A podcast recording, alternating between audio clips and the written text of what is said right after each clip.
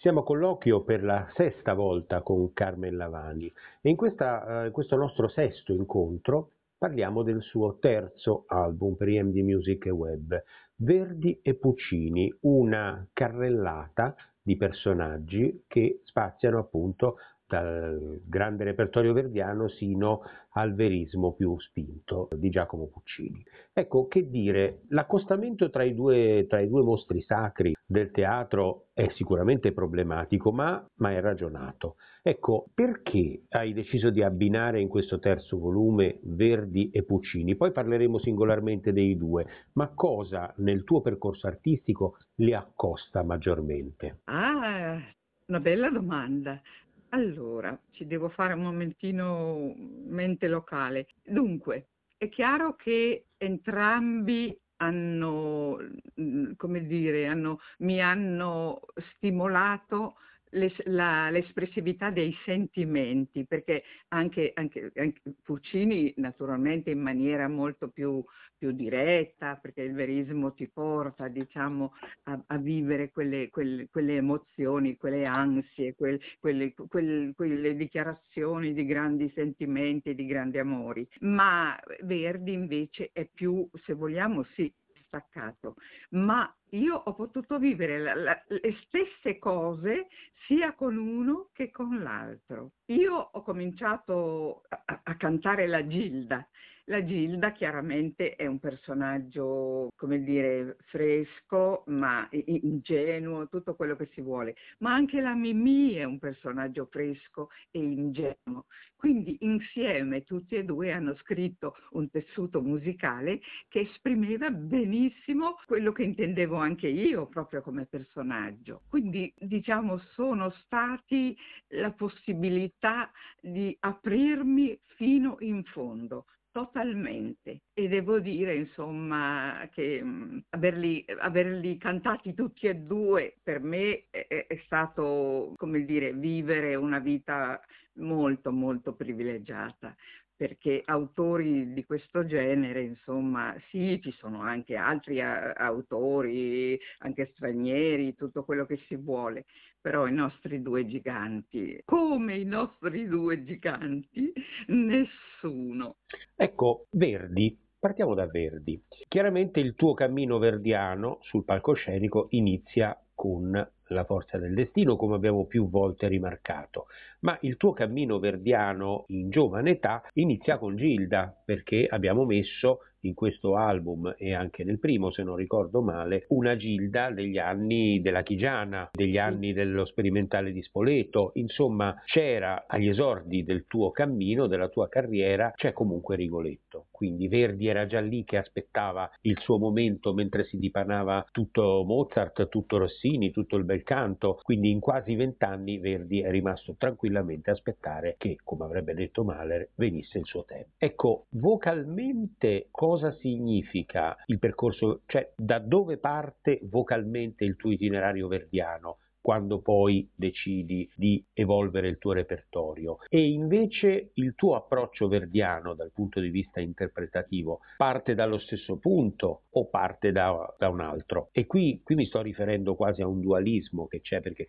il tuo percorso inizia da un lato da Gilda e dall'altro da Leonora, ma il tuo percorso poi approda alla, alla Lady Macbeth a un certo punto. Quindi insomma ci sono molteplici strade diversissime nell'ambito dell'universo verdiano che si incrociano. Qual è stata quella che ha determinato tutto? Beh, senz'altro l'evoluzione della mia tecnica vocale, perché non si posso, cioè è impossibile pensare che una che ha cantato la Gilda possa arrivare alla Lady Macbeth, cioè sono quelle cose veramente che, che non avvengono, che non avvengono quasi mai. Anche diciamo i cantanti, sì, forse no, beh, la Scotto ci è riuscita, ma io ho, ho modificato proprio lo strumento. Allora, partiamo dalla Gilda. Io studentessa di, di, conservatorio, ho avuto questa fortuna di potermi iscrivere ai corsi eh, dell'Accademia Chiesiana e ho conosciuto due grandissimi musicisti che mi hanno indirizzato verso, diciamo, la Gilda, cioè questi personaggi molto, molto mh, ingenui, molto umani, molto dolci, con una vocalità pura, ecco, avevano trovato in me la purezza nello strumento. Quindi io sono stata anche avvantaggiata per questo ed è stato un cambiamento, un piccolo cambiamento, perché io con la mia insegnante del Conservatorio di Milano facevo già Puccini, facevo già cose un po' più esigenti sotto il profilo tecnico e lei continuava a dire guarda Carmen che tu sei un lirico giovane che poi ti svilupperai e diventerai anche un bel lirico, lirico spinto. E sì, però una volta arrivata alla Chigiana, Becchi e Rigaci, ah questo colore che fa tenerezza, ah questo colore perfetto di Gilda. E, io, come dire, ho bevuto l'idea e mi ci sono buttata a capofitto. Quindi ho seguito questa strada, cioè mi sono detta, e eh certo, Gilda è una creatura purissima, deve avere un suono cristallino. Se avevo già un po' maturato un, uno sviluppo, proprio frenato. L'ho frenato perché? Perché seguivo questi miei insegnanti che mi avevano indirizzato un'altra strada. Tra l'altro poi devo fare una parentesi. Quando si è arriva a Siena all'Accademia Chigiana, è sicuro che cambia la tua vita, perché io aver vissuto quei due anni, eh, nel 66 e nel 67, con i più grandi musicisti dell'epoca, cioè c'era perfino Benedetti Michelangeli che quando usciva dall'Accademia, rasentando il muro della strada, mi ricordo che si chiamava Banchi di sopra o Banchi di sotto, non voleva incontrare nessuno, bur buio, molto, molto riservato. Ecco, addirittura io dicevo, Madonna, c'è qui vicino a me Arturo Benedetti Michelangeli. Poi, e poi tantissimi altri, Bulli, insomma, adesso con i nomi non posso elencarli tutti perché erano veramente tanti. Mamma mia, ho detto, non solo, qui mi si dice qual è il mio repertorio vero, cioè segu- perché io mi trovavo anche bene con il lirico leggero, perché? Perché non facevo nessuna fatica, ho, ho assorbito i consigli e abbiamo fatto anche poi un saggio meraviglioso, non solo, ma i corsi erano due, erano corso di interpretazione d'opera per i cantanti e per i direttori d'orchestra. Io non avevo mai visto un direttore d'orchestra perché in conservatorio si facevano i saggi col pianista. Quindi vivere eh, tutto quel periodo con giovani direttori che poi sono diventati noti in tutto, in tutto il mondo perché non c'erano solo allievi italiani. Io ero fuori dal, dalla realtà proprio. E quindi poi quando sono ritornata a Milano ho dovuto um, abbandonare la mia insegnante che ci rimase molto male perché disse Carmen sbagli, tu sei un lirico, lirico puro, sei giovane, diventerai anche spinto, ma devi dare tempo al tempo. E così, niente, io ho, come dire, già da allora avevo avuto un, un segnale, eh, ma se non avevo ancora trovato il maestro giusto che mi tirasse fuori la tecnica e, e che, che, non mi rovinasse, perché in conservatorio dicevano, ah, ma fare subito questo repertorio, Puccini, quelle cose lì, rovina la voce. E invece no, se tu hai un, un, un insegnante che tratta il tuo strumento come si deve, tu arrivi anche a cantare come ho fatto io la Lady Macbeth, perché non ho mai smesso di pensare alla Lady Macbeth. Poi se c'è stato Forza del Destino, Trovatore e altre cose in mezzo, però veramente sono due poli talmente opposti che io non credo, se escludo la, la Renata Scotto, mai nessun altro ha cantato anche la Lady Macbeth o, o tutte le altre opere drammatiche di, di, di Verdi. Ecco, quindi questo l'itinerario verdiano. Nell'itinerario verdiano ovviamente il personaggio di Leonora è centrale perché determina il passaggio. Poteva succedere con un altro ruolo, con un altro grande ruolo verdiano, oppure è capitato proprio nel momento in cui tu eri pronta per quello, cioè il personaggio giusto nel momento giusto con la situazione, la tua situazione vocale giusta. Poteva succedere con Gilda, poteva succedere con Lady Macbeth, parliamo della, della metà degli degli anni Ottanta, oppure alla metà degli anni Ottanta poteva succedere solo con la Leonora? Eh sì, solo con la Leonora, perché io accosto a questo personaggio anche un significato proprio spirituale, cioè di, di grande coinvolgimento spirituale, perché che, che, se ne dica che la forza del destino porti sfortuna, non ho mai capito poi qual è la ragione precisa, no, la forza del destino matura un, un individuo, non solo un individuo, ma anche un artista, lo proietta in un mondo che, che con altri ruoli non ha mai, mai, mai avuto che esprimere proprio, mai. Quindi era, era, era predestinata la cosa. Poi veramente tutto una conseguenza di, di, di, situazioni favorevoli, a volte anche sfavorevoli, perché io avrei voluto cantarla anche con il direttore d'orchestra Daniel Oren, ma pazienza, bisogna sempre seguire fino a un certo punto che, che cosa ti accade nella vita, non pretendere di più. Sono d'accordo. Puccini, il tuo percorso pucciniano in questo album è esemplificato sostanzialmente da Suora Angelica, da Bohème e, e basta, perché tu hai inteso mettere in questo album ben due edizioni di Bohème, una dell'81 e una dell'83. Due situazioni diverse, due cast diversi, ancorché ottimi entrambi, due direttori sicuramente diversissimi e fondamentalmente non tanto tempo tra una Bohème e l'altra. Come mai hai inteso metterle tutte e due? Cioè cosa c'è di diverso? Cosa era maturato in te in quei due anni da voler, da voler pensare meritano ambedue perché sono evidentemente diverse per qualche motivo?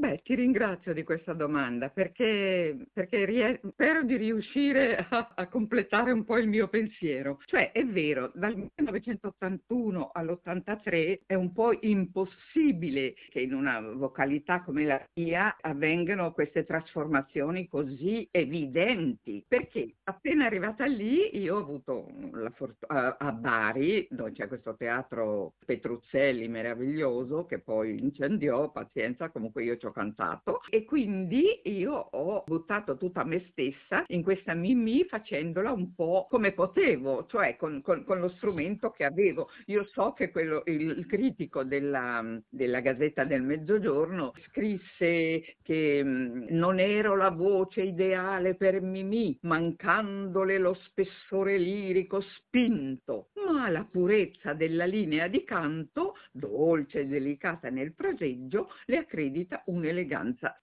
stilistica. Quindi io già avevo ottenuto un, un, trionfo, ecco. Poi nel frattempo io ho cominciato anche a, a studiare Verdi e sono passati nemmeno due anni, ma è successa una, una, trasformazione spaventosa direi. Perché? Perché la mia Mimì di Firenze si è arricchita di un corpo sonoro che io ho cercato di farlo andare bene per la mia Mimì e ci sono riuscita, ma, ma, ma non è stato capito capito, perché anche il critico della, della Nazione disse sì che io avevo cantato con partecipe professionalità, ma il, tipo, il mio tipo di voce tendente al puro non ha certo evocato l'immagine di quella Mimì un po' bambina a cui pensava Puccini. Allora io mettendo insieme queste due critiche consiglierei ai due critici di cambiare sede, cioè quello lì di Bari che vada a Firenze che così sente che io sono un lirico spinto e viceversa quello di, di, di Firenze che vada a Bari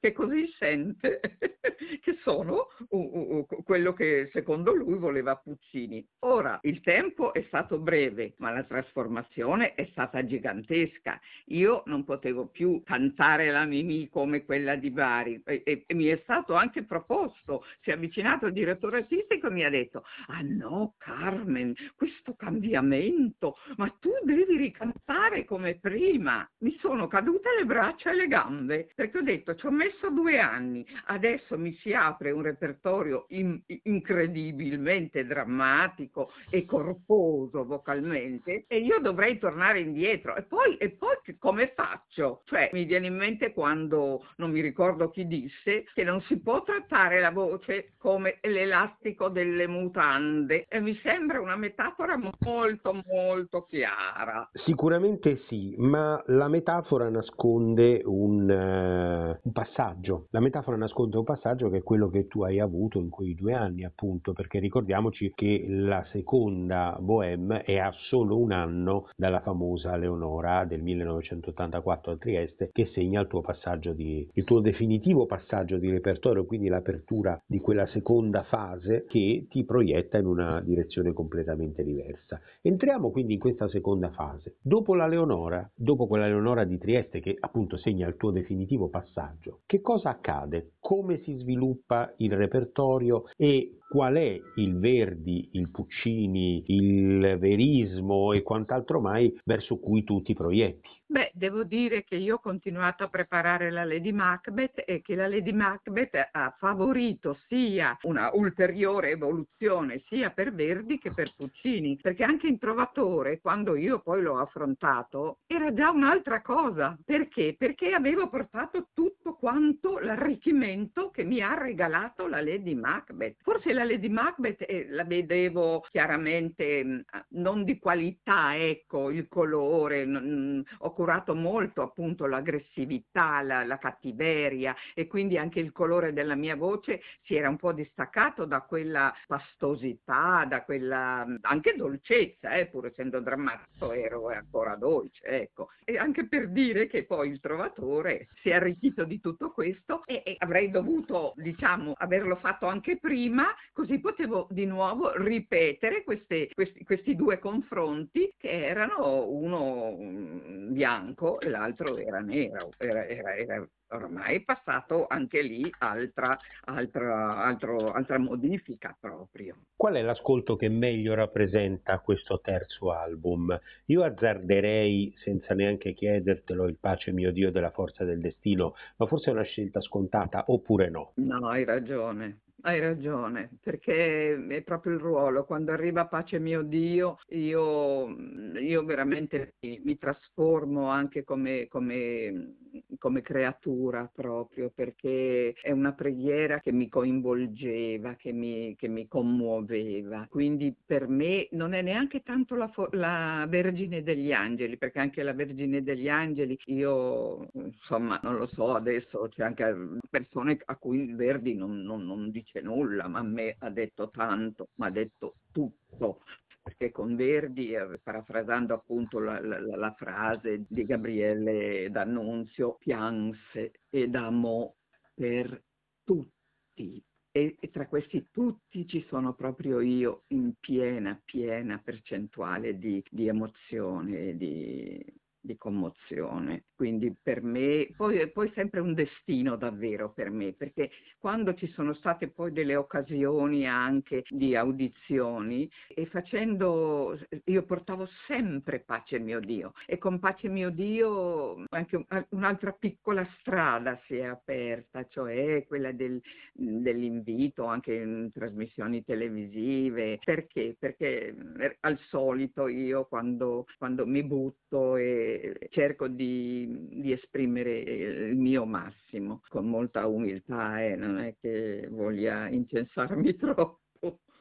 Pace mio Dio del 1984. Ma questo personaggio nel corso degli anni successivi è cambiato rispetto a quello di allora o per così dire l'hai imbroccata alla prima e sei rimasta fedele a quell'idea fino, fino a che hai frequentato il personaggio? Ma io penso che, diciamo, anche una volta che hai debuttato un ruolo, quando lo ripeti lo rifarai sempre tutt'altro che uguale. Perché? Perché cercherai altri dettagli, altri, altri stati d'animo, altre, altre ricerche tecniche del suono, del colore, della potenza. Per quanto riguarda la potenza, devo dire, ormai la mia voce ha preso quella strada perché, perché mi avevano chiesto anche la, la, la Turandot e che poi non se ne fece nulla, eh, mi dispiacque un poco, però, però, però era maturata nel contempo anche la Turandot, quindi diciamo per quanto riguarda il corpo sonoro della mia voce, più di questo io non avrei potuto trovare, anche se poi dopo, continuando poi per conto mio, dopo, dopo aver terminato diciamo l'attività teatrale, io ho cercato ancora di trovare altre, altre migliorie proprio, perché ripeto, come sempre non si finisce mai di evolvere